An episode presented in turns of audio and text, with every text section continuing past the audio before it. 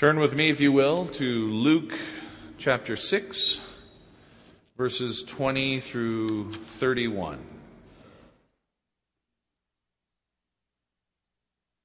Then he looked up at his disciples and said, Blessed are you who are poor, for yours is the kingdom of God. Blessed are you who are hungry now, for you will be filled. Blessed are you who weep now, for you will laugh. Blessed are you when people hate you and when they exclude you, revile you, and defame you on account of the Son of Man. Rejoice in that day and leap for joy, for surely your reward is great in heaven. For that is what their ancestors did to the prophets. But woe to you who are rich, for you have received your consolation. Woe to you who are full now, for you will be hungry. Woe to you who are laughing now, for you will mourn and weep. Woe to you when all speak well of you, for that is what their ancestors did to the false prophets. But I say to you that listen, love your enemies, do good to those who hate you, bless those who curse you, pray for those who abuse you. If anyone strikes you on the cheek, offer the other also. And from anyone who takes away your coat, do not withhold even your shirt. Give to everyone who begs from you. And if anyone takes away your goods, do not ask for them again. Do to others as you would have them do to you. May God add a blessing to this reading of the text and cause it to be the inspired word for us today. So we're given two versions of this same speech in the Gospels. It may have sounded a little familiar when I read it. One here in Luke, which I just read which is usually called blessings and woes. And then there's one in Matthew, which is probably more familiar, which is often referred to as the Beatitudes. And uh, it is, we're more familiar with the Beatitudes, I think, because I think they, they tend to be a little kinder and gentler. Uh, Matthew, in his gospel, tends to soften some of the language. His language is a little more spiritualized and directed more toward the everyman. Blessed are the poor in spirit. A little more accessible to most of us. Blessed are the poor in spirit.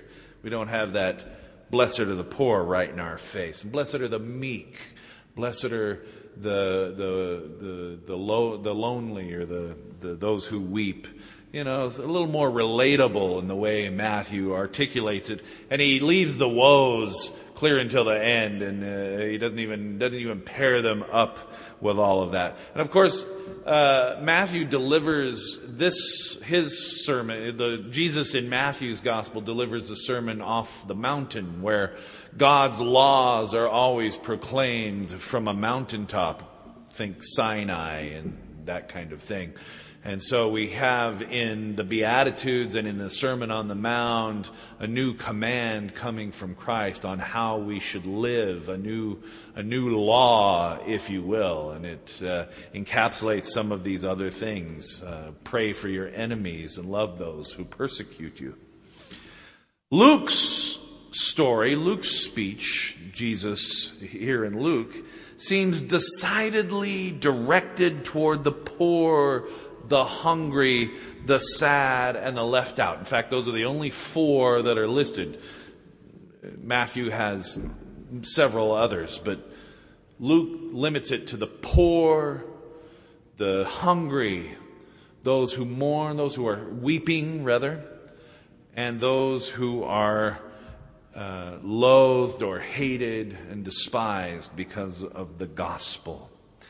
And Jesus in Luke gives this speech not up on a high mountain, but we are told in the verses before this this text, before this speech, that Jesus comes down off the mountain, down onto a level place among the people. Luke goes out of his way to say Jesus comes down to a level place among the people. It's as if Luke is trying to say Jesus comes down to be one with the people on the same level and delivers this message to them. So it's a very different feel we get from Luke. And I think we like Matthew's version of Jesus' discourse because it's much easier to find ourselves in it. You know, blessed, I can be poor in spirit much easier than poor. or at least I'd, I'd much, I'd prefer that over being, being poor. And I can do meek okay most of the time too. It's not my favorite thing, but uh, uh, I do meek okay, and other things like that. We can find ourselves in Matthew's Beatitudes. But in Luke, however, Jesus is insistent in directing his words of comfort and hope directly to the poor, the hungry, the ones who are weeping, and the reviled. Furthermore, he directly, immediately after, condemns, in, in case he was vague, he directly condemns the rich, the full, the joyful, and the popular. Well, shoot, depending on who you talk to, I'm all those things. you know, in some circles, uh, you know, I'm not, I'm not rich, you know, compared to pastors in, in Texas, for example. In fact, someone told me yesterday, uh, the barber I was at, he grew up in Texas, and they put out a thing. The fastest way to become a millionaire in Texas is to start a church. Isn't that disgusting?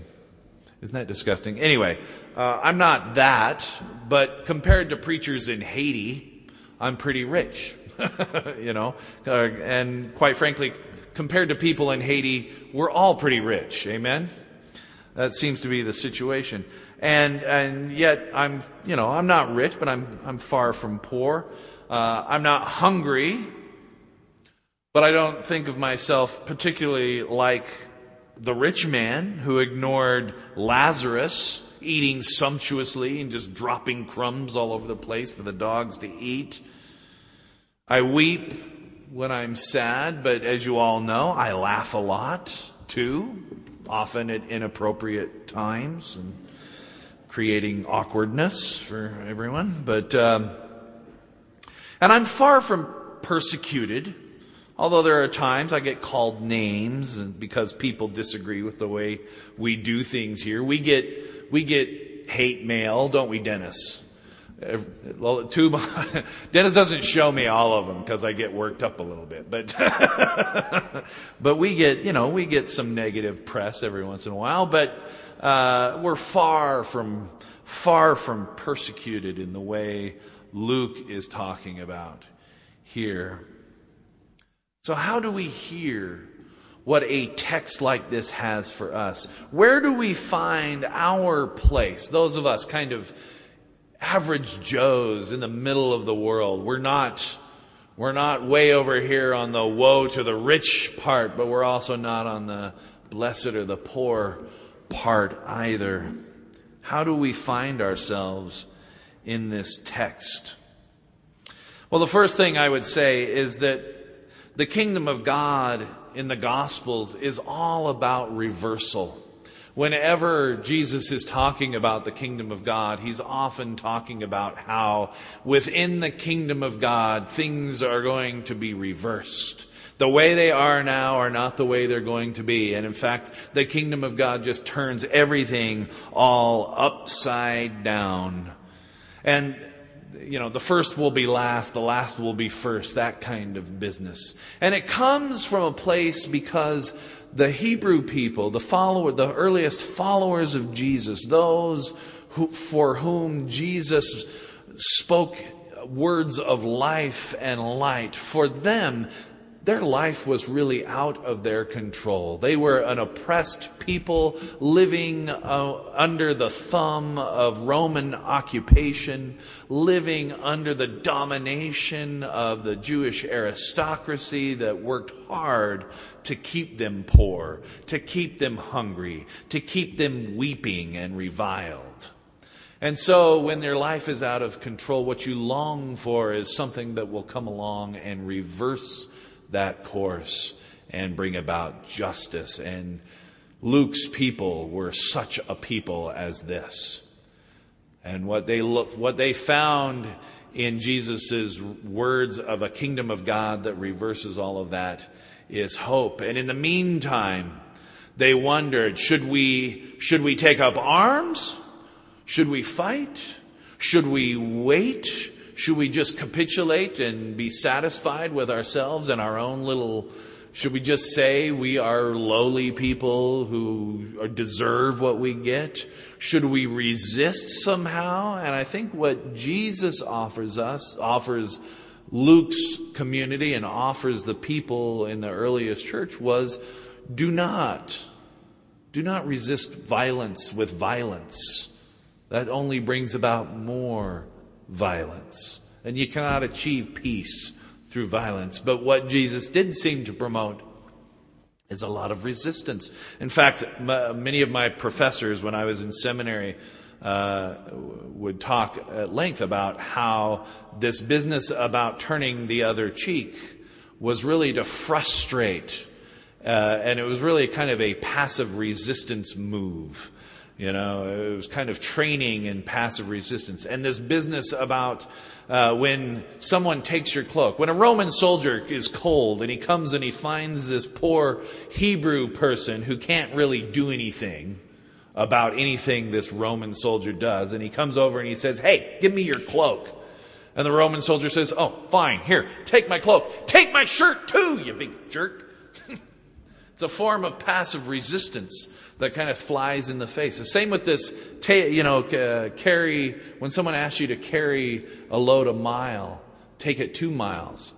Uh, any Roman soldier could conscript someone into uh, into labor by asking you to carry, but you could they could only require you to carry a load for a mile, and then they had to go find some other poor schmuck and so if uh, you've carried your thing for a mile and, and the Roman soldier says, okay, that's far enough, you can drop it, and you just keep going for another mile, and he's like, okay, that's enough, you can set it down. All right, that's enough. Come on, give me that. Give me, give me, give me, give me, give me.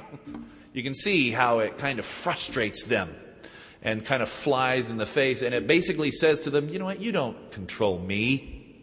You don't know me. You don't say what I have to do. You think you control me. You don't control me. So I think Jesus here, and some of this stuff, is advocating a, a stance of resistance uh, to the poor. That's what. That's the first thing I want to say. The second thing I would say is that it's clear that Luke's Jesus has a special heart for the poor, the disenfranchised, the left out the marginalized, the people who are left to the fringes. From the very beginning in chapter 1, Mary sings her song of vindication for the poor and justice against the rich. And in chapter 2, Jesus says that it, he has been anointed. He's reading Isaiah. He has been anointed to bring good news to who?